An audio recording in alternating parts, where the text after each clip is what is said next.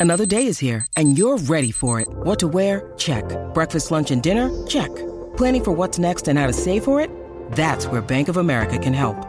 For your financial to-dos, Bank of America has experts ready to help get you closer to your goals. Get started at one of our local financial centers or 24-7 in our mobile banking app. Find a location near you at bankofamerica.com slash talk to us. What would you like the power to do? Mobile banking requires downloading the app and is only available for select devices. Message and data rates may apply. Bank of America and a member FDIC. When you need mealtime inspiration, it's worth shopping Kroger, where you'll find over 30,000 mouthwatering choices that excite your inner foodie. And no matter what tasty choice you make, you'll enjoy our everyday low prices, plus extra ways to save, like digital coupons worth over $600 each week. You can also save up to $1 off per gallon at the pump with fuel points. More savings and more inspiring flavors make shopping Kroger worth it every time. Kroger, fresh for everyone. Fuel restrictions apply. Hey everyone, I'm Megan Tietz, and this is Sorta Awesome.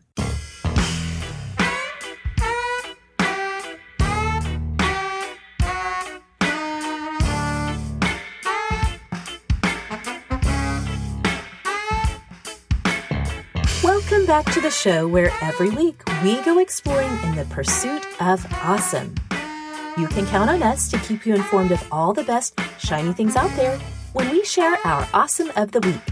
In each episode, we also take your questions and bring you the answers you need to help you uncover all the awesome within your own life. This week, I'm welcoming a special guest co host, Rachel Ann Ridge. She's the blogger at homesanctuary.com and author of Flash, a book about a homeless donkey that was named one of Publisher Weekly's best summer books for 2015. Today, Rachel Ann tells us why it was her children's teenage years that were her very favorite years of parenting. And she tells the story of how it was not a wild teenager who brought the sheriff to her house with lights flashing in the middle of the night. It was instead a shaggy stray donkey who had adopted her family. All of that, plus our Awesome of the Week, coming up in episode 16 of Sorta Awesome.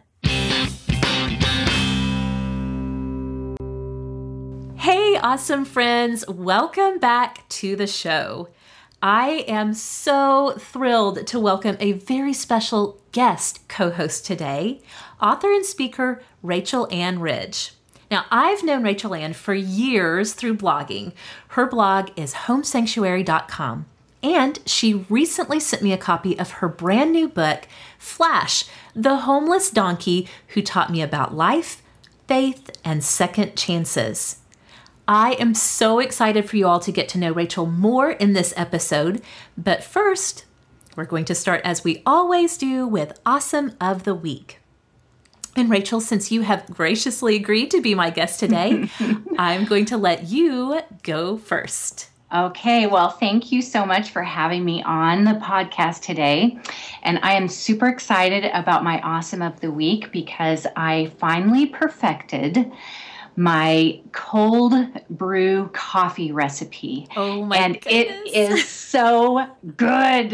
It is delicious. I cannot wait to hear this. I don't know if you know this, but I'm a bit of a coffee fanatic. Oh, okay. All right. So there is nothing like in the summer to pour a glass of cold brew coffee to really just hit the spot that you need in the summer. So I cannot wait to hear this. Well, um, I think I'm kind of slow to coming around to what cold brew coffee is all about because I've tried iced coffee before and not really liked it because Uh-huh. it's too bitter and too strong. And um, so my my son-in-law actually gave me a great recipe for it, and um, it's really simple.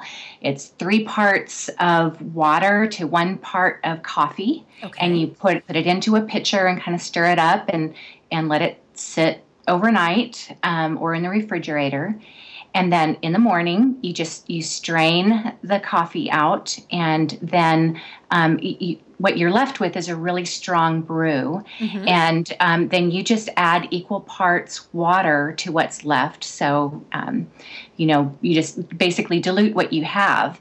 And that's all there is to it. You, um, you, you know, it's really important to have some good half and half and plenty of sugar yes. and pour it over ice. But it is my new favorite thing. And I just, I look forward to it like from the moment I wake up in the morning. I'm like, oh, I'm going to have some cold brew coffee this afternoon. So that, that's my awesome of the week. Yes, that is truly awesome. Now, so do you start the day off with cold coffee or do you still have a hot cup to start. Oh no! Oh, I have got to wake up with a hot coffee. Me too. Me too. Yes. I'm exactly the same way. Yes. I won't tell you how much I drink every morning, but I do. I I go to bed at night looking forward to that first cup in the morning. Yes, so good. Yes, and you are so right if you are listening and if you have tried just an iced coffee, Rachel is so right in that the cold brew experience is totally different. There's something about the way that the coffee sort of mellows overnight that brings such a different flavor. It's not the bitterness that you might expect from a regular iced coffee. So,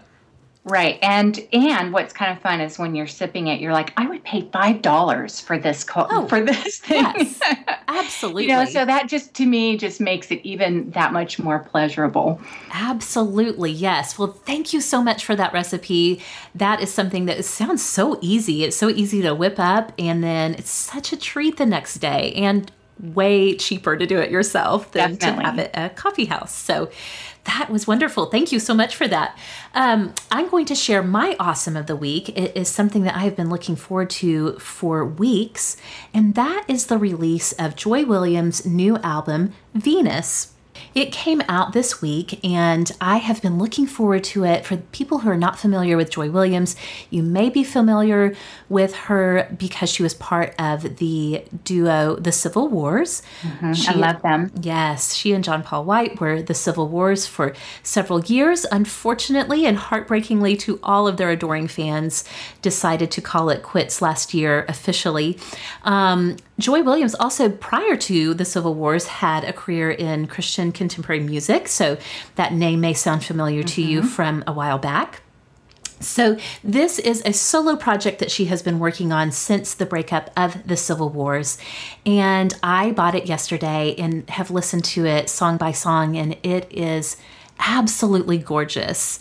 I do have to say, it is quite a departure from the tone and sound and feel that they had created with the Civil Wars. There's a few songs on the album that are kind of a callback to that feel, but if you're going into this album expecting like the Civil Wars part 2, I think you'll be disappointed because she really had the courage and bravery to really set out and go her own way with the release of Venus. Um, so, one thing that I really appreciated about this album is she really explores what it means to grow into becoming a woman, what it means to be a woman. And some of those themes that come up, I'm sure, are universal that a lot of us can relate to, particularly. I mean, I feel like I can really relate to a lot of what she writes about in these songs and what she is speaking to, having grown up in church culture, because she speaks a lot about like letting go of perfection, mm. being okay with kind of being a mess, being really honest and vulnerable about that. And a lot of times, unfortunately, in church culture, there's this pressure on women to put on our you know put on our best face right. and to project that we've got it all together and we've got it under control and to do things perfectly and in song after song on this album, she really takes that apart and just says, actually, I'm really not perfect. And I'm really learning how to be okay with that. And I'm really relying on the grace of those around me to to be okay with the fact that I've, I've kind of made a mess of things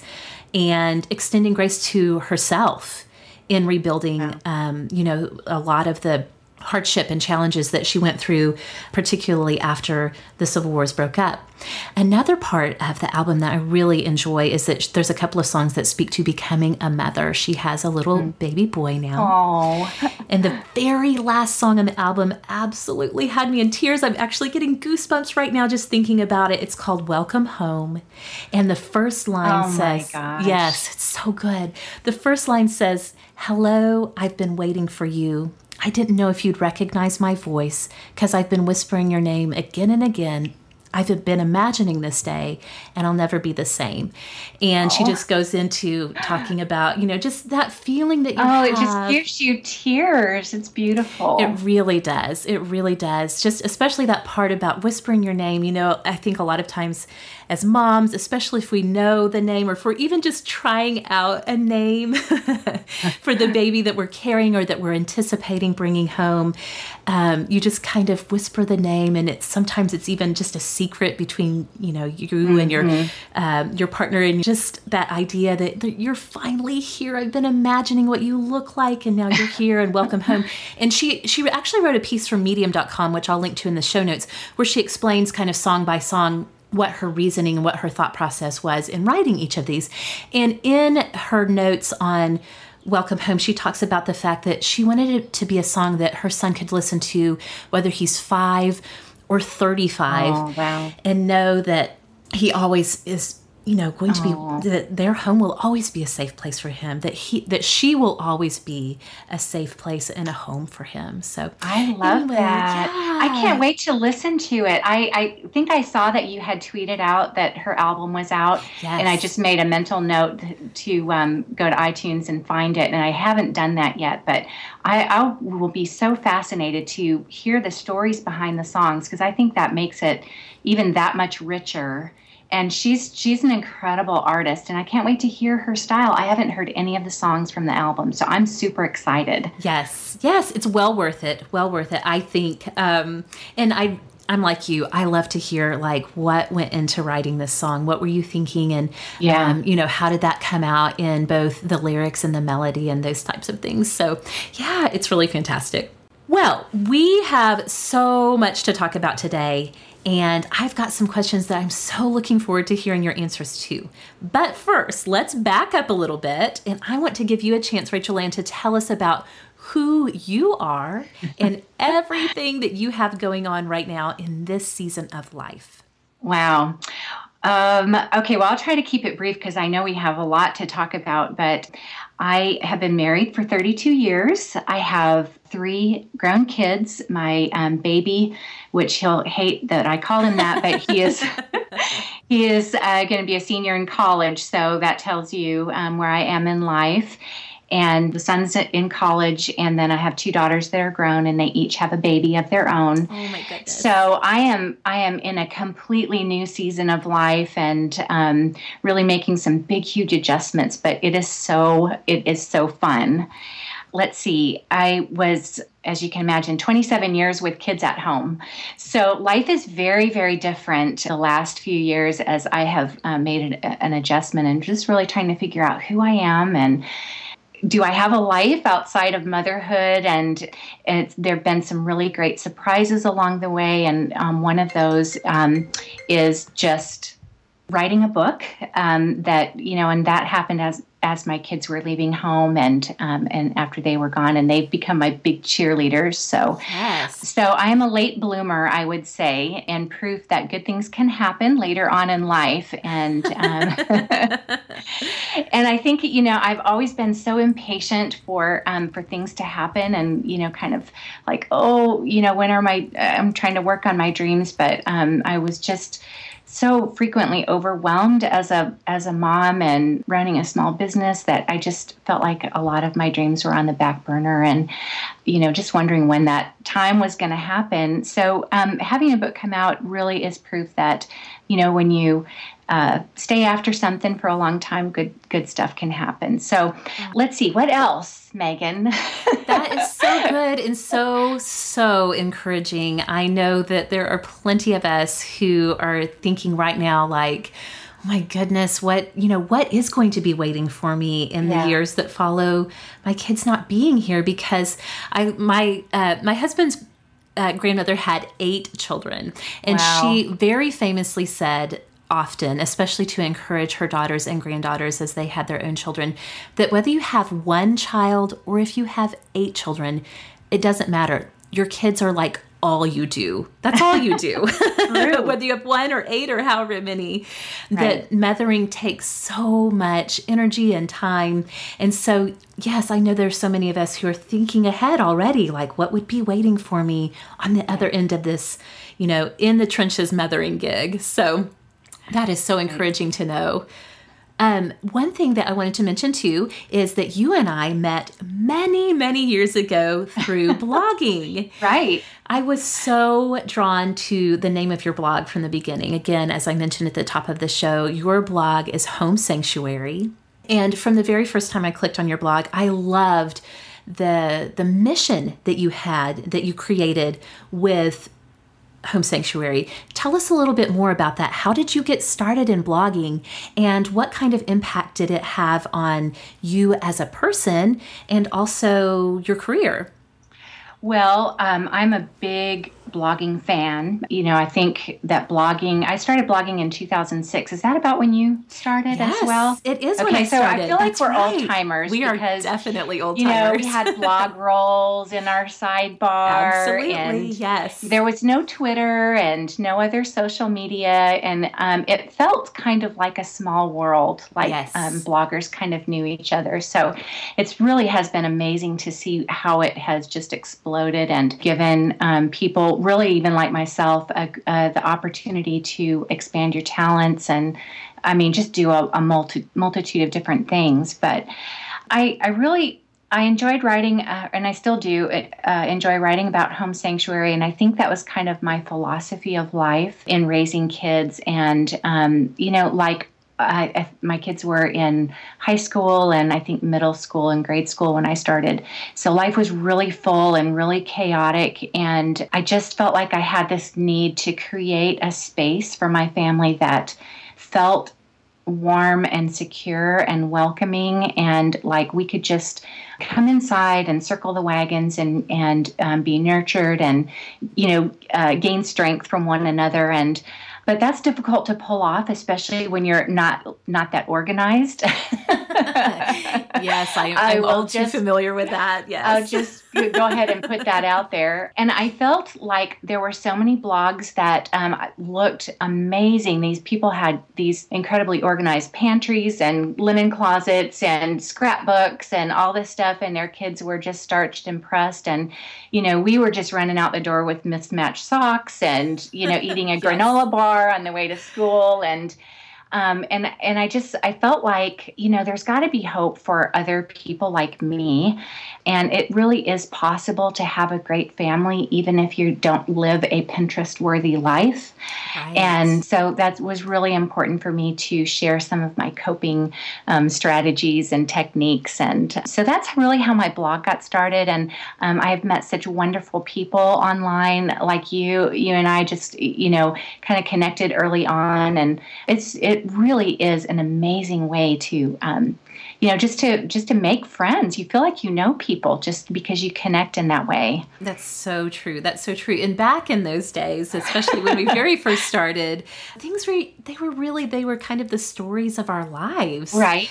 The pictures were just usually snapshots out of a point and shoot camera if we even included pictures right in our blog right. posts. And so things were very different especially in those pre-pinterest days. In fact actually speaking about perfect pantries and um, all of those types of things. One thing that I loved that you did for years on Home Sanctuary was your Small Things series. Right. Can you tell us a little bit more about what inspired that and kind of the community that you built around creating this Small Things series? Well, as I previously stated, I've been frequently overwhelmed pretty much every day by, you know, all the stuff, the laundry, the tasks, the lists and and my MO is when I get overwhelmed, I just implode and I want to curl up in a little fetal position and suck my thumb and, you know, with a blankie and, yes. you know, tell the kids to go fend for themselves. Yes. It's cereal again for dinner tonight. And, and so I used to just play, and I still do this. I I play games with myself just to get myself out of this inertia that um, that I fight. And um, so I would just come up with one small thing a day that would create just a, a sense of order, or a sense of peace, or a sense of beauty in in my surroundings. And um, a lot of the things had to do with order, and it might just be, you know, something as simple as clearing the dishes off the kitchen counter which doesn't sound like a lot, but for me was incredibly empowering. I mean, I I would I still feel like Wonder Woman when I walk into the kitchen and yes. and my kit my counters are clear. I feel like I can take on the world. Oh, absolutely, uh, yes. and so you just start building momentum. You know, sometimes if you just get one thing done, if that's all you did all day, at least you feel like, okay, I accomplished something but often it would lead to something else. All right, well, I cleaned off the kitchen counter and now I can, maybe I can, you know, wipe out the kitchen sink or start a load of laundry or something like that. And so I just, I started posting those every day. And for a while we did points and prizes with it. And it was a right. lot of fun. Yes. I had just had a great time just you know developing a community and finding that that there were other people like me that um, were similarly uh, imploding and needing just a little nudge to do something that was kind of fun or you know just a, a small thing that that could create sanctuary so i yeah. yes i loved that that you took you really did you took a fun approach to it because honestly i don't know that there are many personalities or temperaments that just really love like the no. down and dirty stuff of keeping your house up. so much so, drudgery. So much drudgery. yes. And you really found a way to make it fun and something to look forward to for those of us who were part of that community. You did a fantastic job of leading Thank that you. for so Thanks. long. So, and I know again, blogging did eventually lead to your book about Flash, and we'll get to that in just a little bit. But I want to kind of stick with the family and home thread that we're kind of following mm-hmm. right now because I would really love to pick your brain a little bit as a mom, mom to mom, yes. talking about the upcoming season that I am about to enter, the one that you have now left behind, and that is parenting teenagers. Yes. I look at you and I see from your Facebook and other things, you have a warm and loving and connected relationship with your now grown children. Right. My oldest daughter is 10, and so I'm kind of starting to panic a little bit. And I have been panicking, right. but then, you know, every year that ticks off the calendar, I realize, oh my goodness, we're getting closer yep. and closer to those teen years. And I was not a truly difficult teen, but it's not really a season of life that I look back on and think, oh my goodness, that was so much fun. And it was probably a ton of fun for my parents. Right, um, right. But you, you know it you are on the other side of it now and you have maintained and your your relationships with your children are warm and connected you've maintained that and you i'm sure in a lot of ways have grown in relationship as you guided them through the adolescent years so i just would really love to pick your brain about the philosophies that really guided you as the mom through those sure. years as well as do you have any just practical mm-hmm. tips and tricks for those of us who are heading in to that season well, I think, you know, the first thing that I would tell you is that the teenage years can be your very, very best years as a family and as a parent. And that teenagers are so much fun. They're hilarious. They have a great sense of humor and they, um, you know, they have great takes on life and um, great perspective. And so I think that, you know, most people are surprised at how much joy comes along with the teenage um, years because we're all we hear are the horror stories and you know you always from the time your kids are toddlers you know that you're you have a baby and people are like oh just wait until they're toddlers it's horrible Absolutely, yes. and then oh just wait till they're in grade school mm-hmm. it's horrible and then you have this you know it's like if you had some ominous theme music playing in the background as your kids are getting towards teenage years. You know, it's like, oh, just wait until they're teenagers. It's going to be horrible. That's. I feel like that's exactly where I am. I do. I actually feel like that there is ominous, yeah, like Jaws yes, music, danger ahead Yes. music. Everything in our culture tells us, like you said, from the time that we begin having children, everything in our culture says, "Oh, just wait until they're angry teenagers and slamming Right. doors and hiding in their rooms." So. Culturally, we are conditioned to think this is going to be the worst. Right. So I It'll can't wait to hear what you have to share. Well, I, you know, there you are going to be navigating some tricky waters. There's no doubt about that. But you look at your 10 year old and you think, wow, okay, eight years from now, she's going to be graduating from high school and, you know, embarking on her own. So you know that there is a lot of territory that you're going to that you're going to have to cover and she's going to have to learn how to make decisions and how to think for herself and how to be independent. And all of that means that um, there are going to be a lot of changes in how you parent and how you relate to one another. She's going to you know your your teenagers are going to naturally um, think that they're smarter than you. Sure, and make their own decision they want to make their own decisions. And and um, I, I think that you should just be prepared for that and, and just realize that how you have parented smaller children, kind of like from the top down, you telling them, you know, go put your shoes on, don't forget to brush your teeth, and all of that. All of that changes as they get older, and it's not so much from the top down, but it's it's a lo- parenting alongside, like a like a coach would be doing. You know, they're they're in the game and they're like you know just imagine a game of basketball and you have a coach saying you can do it great shot. If they miss a shot you're like it's okay. You know you're you're you are calling in from the sidelines the plays that you've learned uh, that you've been teaching them. And um, so it it really is a different um, set of uh, of parenting paradigms that you use. But you know you just you can't be afraid of that because it's it really is uh, really gratifying and you really can keep that warm relationship with your kids even though there's going to be some rocky times you know? Right, yes. but that's to be expected you know you would it would be unrealistic if you thought that it, it wouldn't be that way. So i think if you gear yourself that um, and even have a sit down chat as i did many times with our kids to just say i don't know how to parent teenagers i'm gonna i'm gonna make mistakes. You're gonna make mistakes. We're we are gonna navigate this together.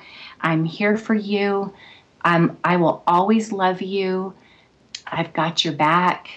And just being willing to talk through their their situations and their feelings and um, being willing to stay up late at night and Yes. when you desperately want to go to sleep and you know they're just getting going at 11 but you know those, those things of just reiterating to them that you are that you're on their team is goes such a long long ways in parenting adolescents and teenagers. That really makes sense because I think when I think about, again, the cultural construct of what parenting teenagers is like, it feels very adversarial, like Right. you against them, and that it's a battle to be won. I love that idea of no, we're on a team and we're together, and I will coach Yes. you from the sidelines, but but you're the one that's out there trying out these things, like figuring out who you are. I'm on the sidelines cheering you on and, and giving you ideas about the next move to make, but ultimately you're the one putting these things into practice. Right. So I love that. It's such a it's not an adversarial approach. No. And and you know, and I think that sharing your excitement for who they are becoming Oh, yeah. is just contagious. You know, um, helping them to cast a vision for who they are going to be as young adults. They're going to make good decisions. They're going to have good friends. They're going to find the what they're good at. If college is for them, or if they if there's another path. And you know, you as we as parents have um, just such a privilege of seeing what now what these little people become you know and you see their round little cherub faces when they're eight, eight years old and you just want to squeeze them but you're gonna you know if you can just sort of put yourself 10 years down the line and you can see that same face but with the with you know armed with the um, help and the knowledge that you've given to them and they're ready to take on the world how exciting that's going to be yes. um, i i really do think that your positive attitude and your positive words go so so far in in just creating an atmosphere of warmth and and good relationships with those teenagers I love that. I love that. On a practical level, were there any things that, any like, did you create new uh, rituals or new um, new routines or ways that you were still connecting with them? Because again, the idea, again, every family dynamic is different, but a lot of times we think about teenagers really wanting their own space and really pushing mm-hmm. parents away, even though deep within they do still need their parents to right. be there but on the outside they're pushing them away. Practically speaking did you find anything that you were able to do to still reach out and have that one-on-one connection with them even when they're kind of feeling like on you know like they're saying no no i don't i don't need you to do this right or, right. They're pushing you away but yes. at the same time saying don't go away. Right. Yes yes. Um, I, you know, I think that as moms, we're we're really in tune with our kids, and and we are students of who they are and their behavior and their likes and their dislikes and their love languages, if you will.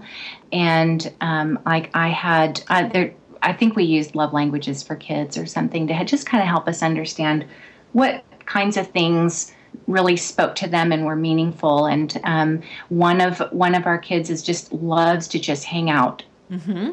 And so, uh, you know, and this is my son, when he comes home from college, and we did this from the time he was, you know, in middle school, hang out and, you know, watch episodes of The Office. Or he would just yeah. love it if, if I just sat on the couch and watched him play a video game, uh-huh. which I mean, not my favorite thing to do. Right. Let's just say. Um, but he liked me to watch him try to get to the next level. And you know and to sit there for an hour you know when when you have laundry to do and other things that are calling you is kind of a sacrifice and you know on one hand but then on the other hand those those days and those hours are really very fleeting. And um, so i really just tried to do as much of those those kinds of things that each i knew each child would do. But as far as making rituals and and organizational things you know we did some of that but nah I wasn't really, I was not awesome at that, Megan. well, I'm going to say that sitting next to your son for an hour on the couch watching him play video games, that's, that's a level of awesome that I'm not at yet. yeah. Yeah. Well, you know, I mean, it gets harder and harder to do, you know, to find things that you, that build common ground. And yes. that's an easy one, yes. you know, you, so he just liked being being close. So that, that worked out. I love that idea because what I really hear you saying is really making the effort to meet them where they are. And that when you do things, like you said, that may be a sacrifice, but when you do things like sit next to them while they're playing their video games, I think it conveys the message to them like, I see you for who you are and I right. see what you're into and I want to be into it too. Right. Which is not to say you're going to pick up the video games when they're out of the house, but like you said, in the time that they're at home, to really affirm to them, like you as a person, you are important to me and I see you and I'm going to meet you in this. Right. I love that. Yeah, that's great. That's great. And who doesn't want to feel that way, you know? Absolutely they're they're future adult people. And when you start seeing them that way you know it's it just it becomes easier to affirm them and affirm the things that they love. So that is it's, fantastic. It's going to be great. You you have nothing to fear. You're going to love it. Well, thank you for that assurance. That is extremely encouraging. Like I said, we're on the downhill slide. We are starting all the tween angst and all of those different right. emotions that are coming to the surface. So we are right there already. So that's so encouraging to hear. We're going to shift gears just a little bit because I asked in our Facebook group, the Sorta Awesome Community Facebook group, which is on Facebook as the Sorta Awesome Hangout. I asked if anybody had questions for Rachel Anne that we could cover on today's show, and I thought this one from Jessica in our Facebook group was really interesting. So she has this question for Rachel Anne How do you deal with the fact that for most of us, most of the time, our problems are so first world, but they are hard for us. I often tell myself in the midst of struggling with a baby that won't sleep or an unexpected busted windshield, that at least I have my baby and a car to drive. Is this true and something to be thankful for? Absolutely. Is it still hard? Yes.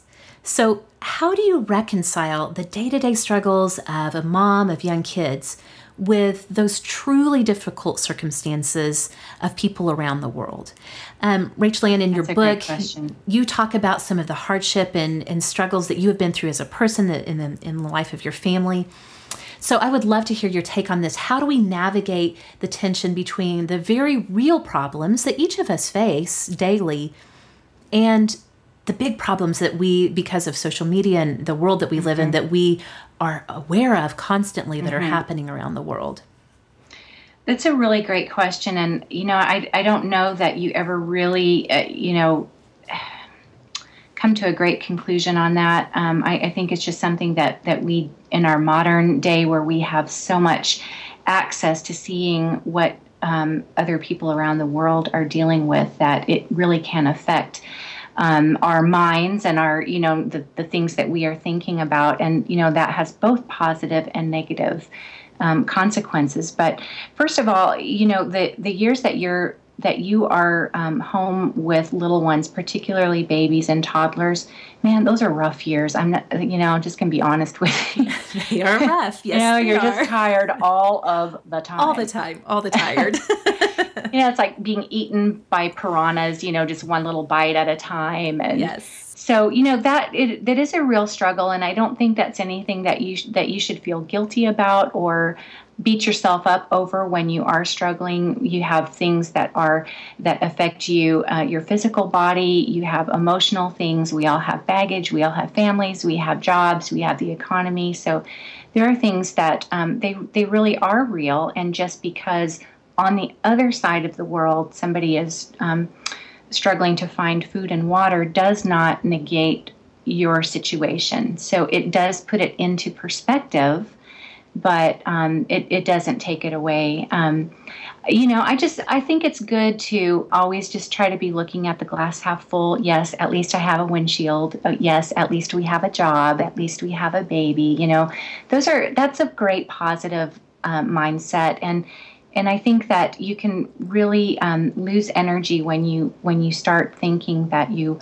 should feel guilty about your situation. And and then just realize that there and and I have, am really really realizing this that there are seasons of life and some seasons you are just focused on oh man let's just get this baby fed get a nap get a clean diaper get some food on the table and that is that is your day.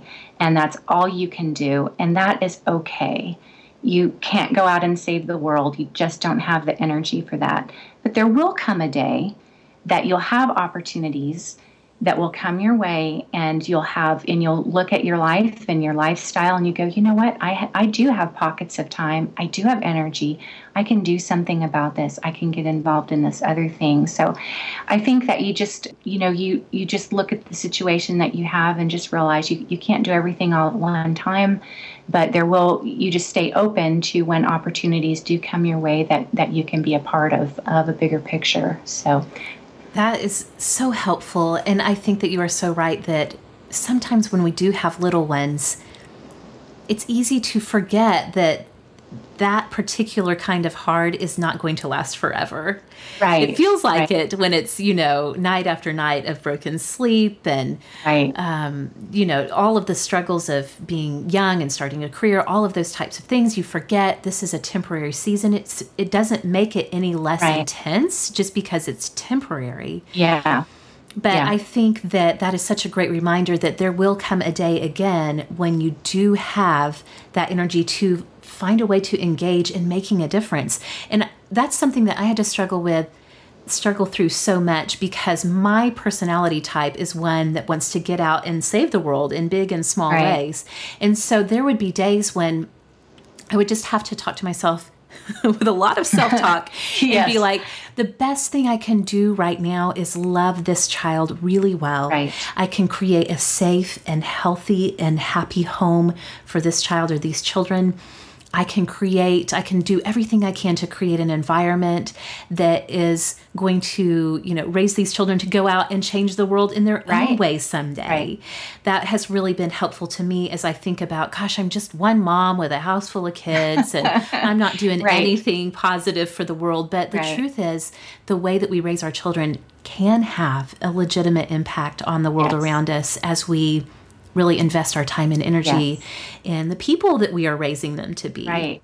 Well, and you just imagine, you know, for each child that you have under your care, as you launch a healthy whole child off into the world, you have just you've you've multiplied yourself and your efforts and they and they are going to be world changers they will be um, you know contributing members of society and have ideas that um, that you, you can't even imagine. So, Seasons of Life is a really, really great um, thing to hang on to when you're in that tough, tough time and um, you know, babies are hanging on your legs, or, or yes. you're, you know, just like h- helping your kids do homework, and you're feeling like, what am I doing, and yes. what is my purpose here? Because you really are, you are fulfilling a purpose, and and if you could project yourself 20 years into the future, and look back on where you are today, you would see, oh, okay, I get it. This makes perfect sense. And this is all preparation of character and um, experiences that make me into who I am now. Absolutely, so, yes. Um, yeah. And Jessica's, um, her question reminded me of one of my very favorite blog posts that I've ever come across, written by my friend Heather King, who writes The Extraordinary Ordinary. I'm going to put a link to this in the show notes. I'm going to I'll have to do a little digging because I haven't read it in a while, but she wrote this fantastic post years ago talking about how your hard is hard. It was talking about mm, how mm-hmm. sometimes um, we have a tendency to compare our hard right. to other things and be like, man, I'm having such a bad day. And then we see somebody in, in what we would consider to be a worse situation, and we sort of berate and shame ourselves for right. feeling like, oh, man, I shouldn't, this shouldn't be this hard. And we get so down on ourselves. But the truth is, your hard, the hard that you are going through that day, it is hard. And right. it's okay to acknowledge yeah. that.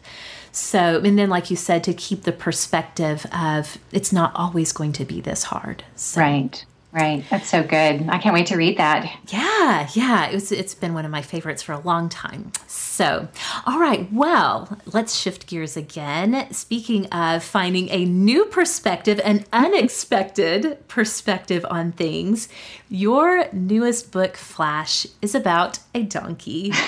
right. A donkey who you took one look at and said, what a pointless animal, yes. but also kind of cute.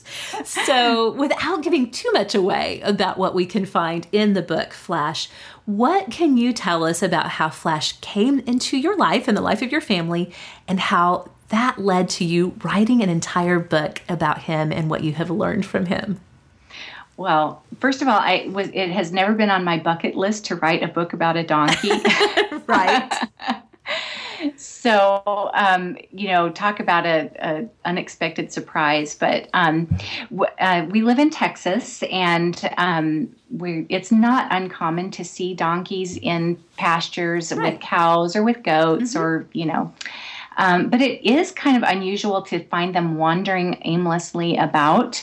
Um, and that's exactly what happened to my husband and I. And um, we literally um, had a stray donkey show up on our driveway late one night, and it was at a very, very low point in my life, one of the lowest nights of just discouragement over um, a business that was not going well, that was being affected by the economy, and and so we we pulled into our driveway, and here in the headlights is is a shabby stray donkey and he's all cut up and he's been through barbed wire. He just looked horrible. Yes. And and he was scared and um, so we we thought, well, we'll just put him into our pasture for overnight. We had a little pasture, and so you know, and obviously someone's looking for him because you know he has to belong somewhere, and um, so we we pushed and pulled and prodded and rescued this donkey that did not want to be rescued and um, put him into the pasture for overnight. And um, now, eight years later, we still have him.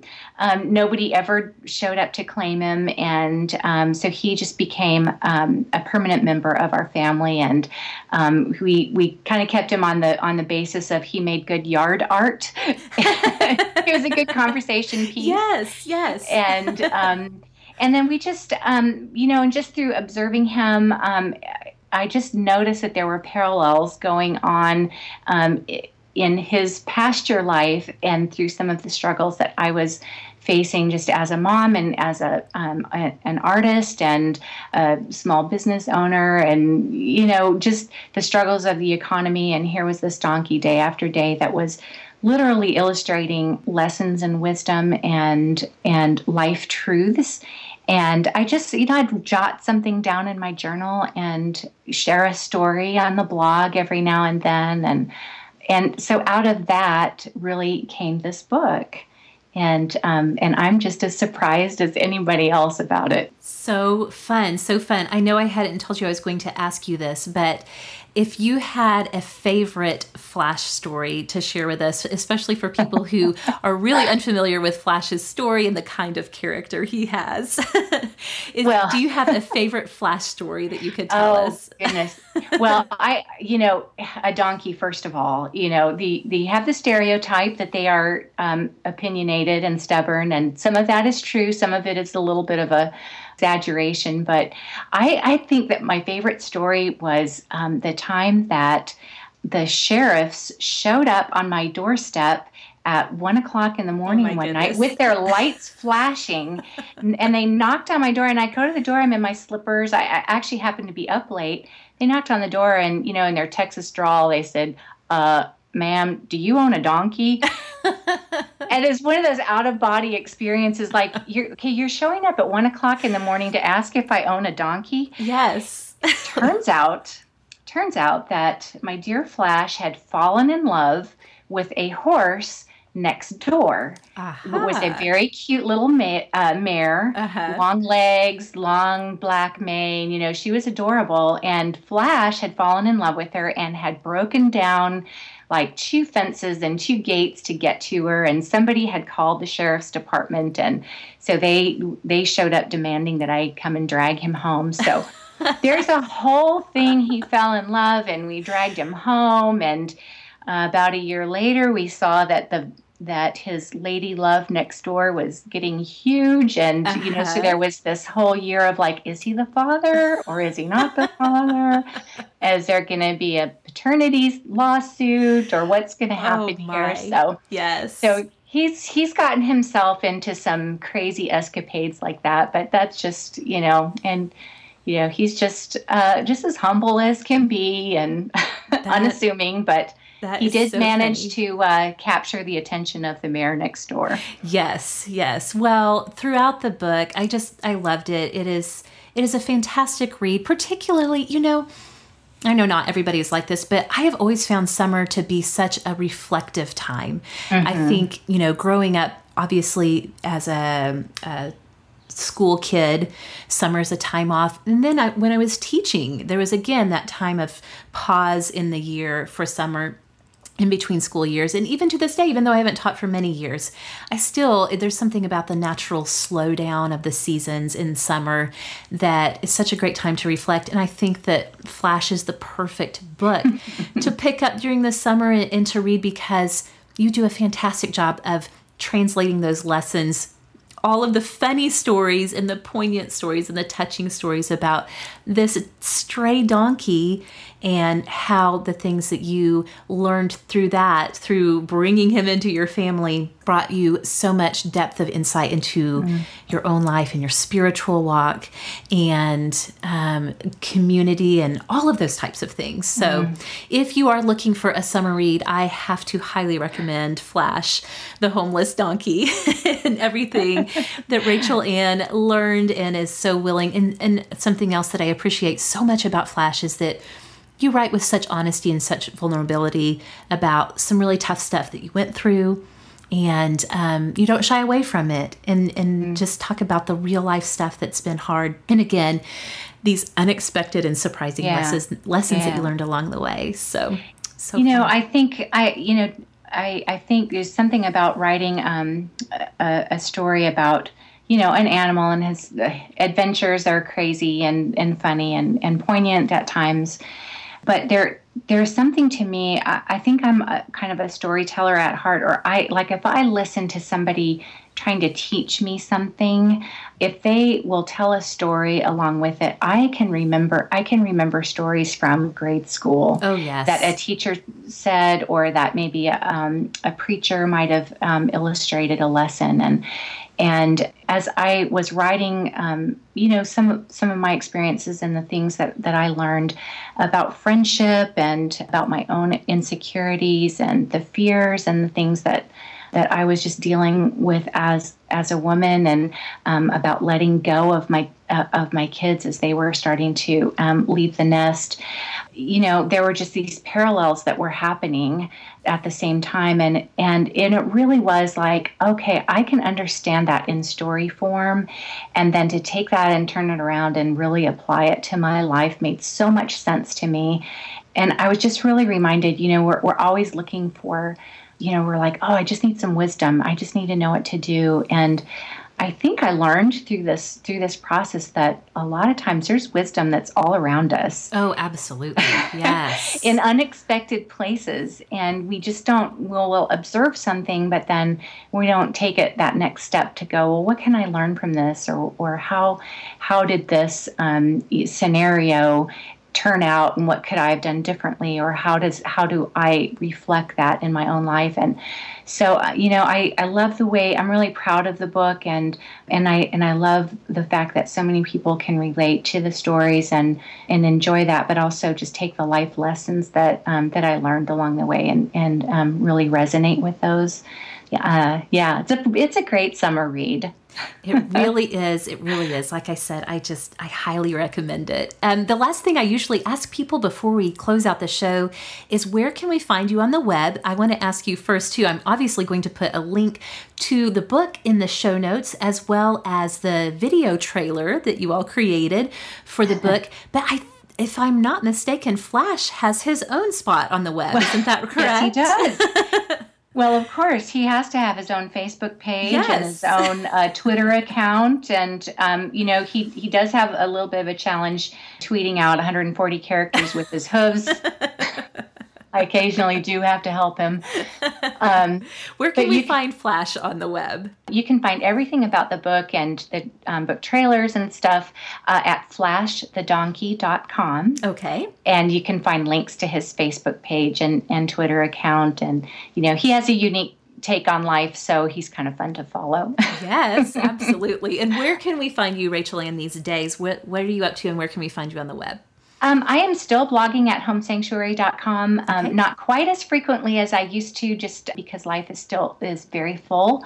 But I'm I'm really focusing on oh, just uh, some of the life issues, let, less on the small things, but um, I've kind of turned a corner with some of the things that I'm blogging about. But homesanctuary.com is where you can find me, and I would love to connect with you there. Okay, well, thank you so much for taking the time to come on the show today, for letting me pick your brain, and for telling these stories. It's been such a pleasure to have you on. So, thank you again. Thank you. It has been wonderful. And I have to say, you look so cute in real life. well, thanks. Your, your little avatar is so cute. And then just getting a chance to see you, you're just adorable. So Aww. this has been a delight. Well, thank you. Thank you. Okay. Well, thank you all so much for tuning in for another episode of Sorta Awesome. And we will see you all back here again next week.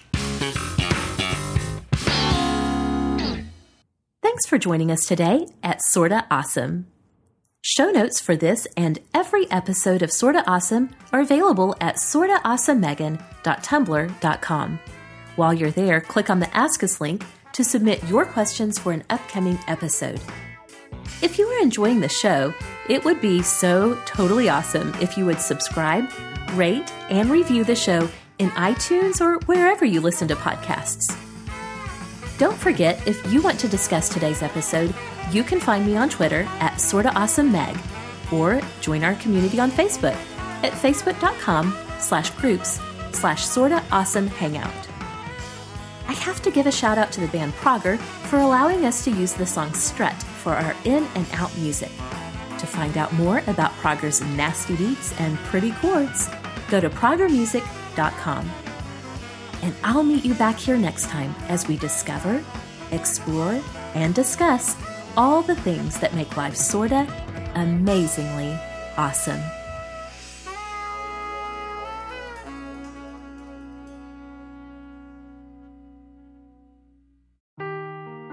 Seeking the truth never gets old. Introducing June's Journey, the free to play mobile game that will immerse you in a thrilling murder mystery.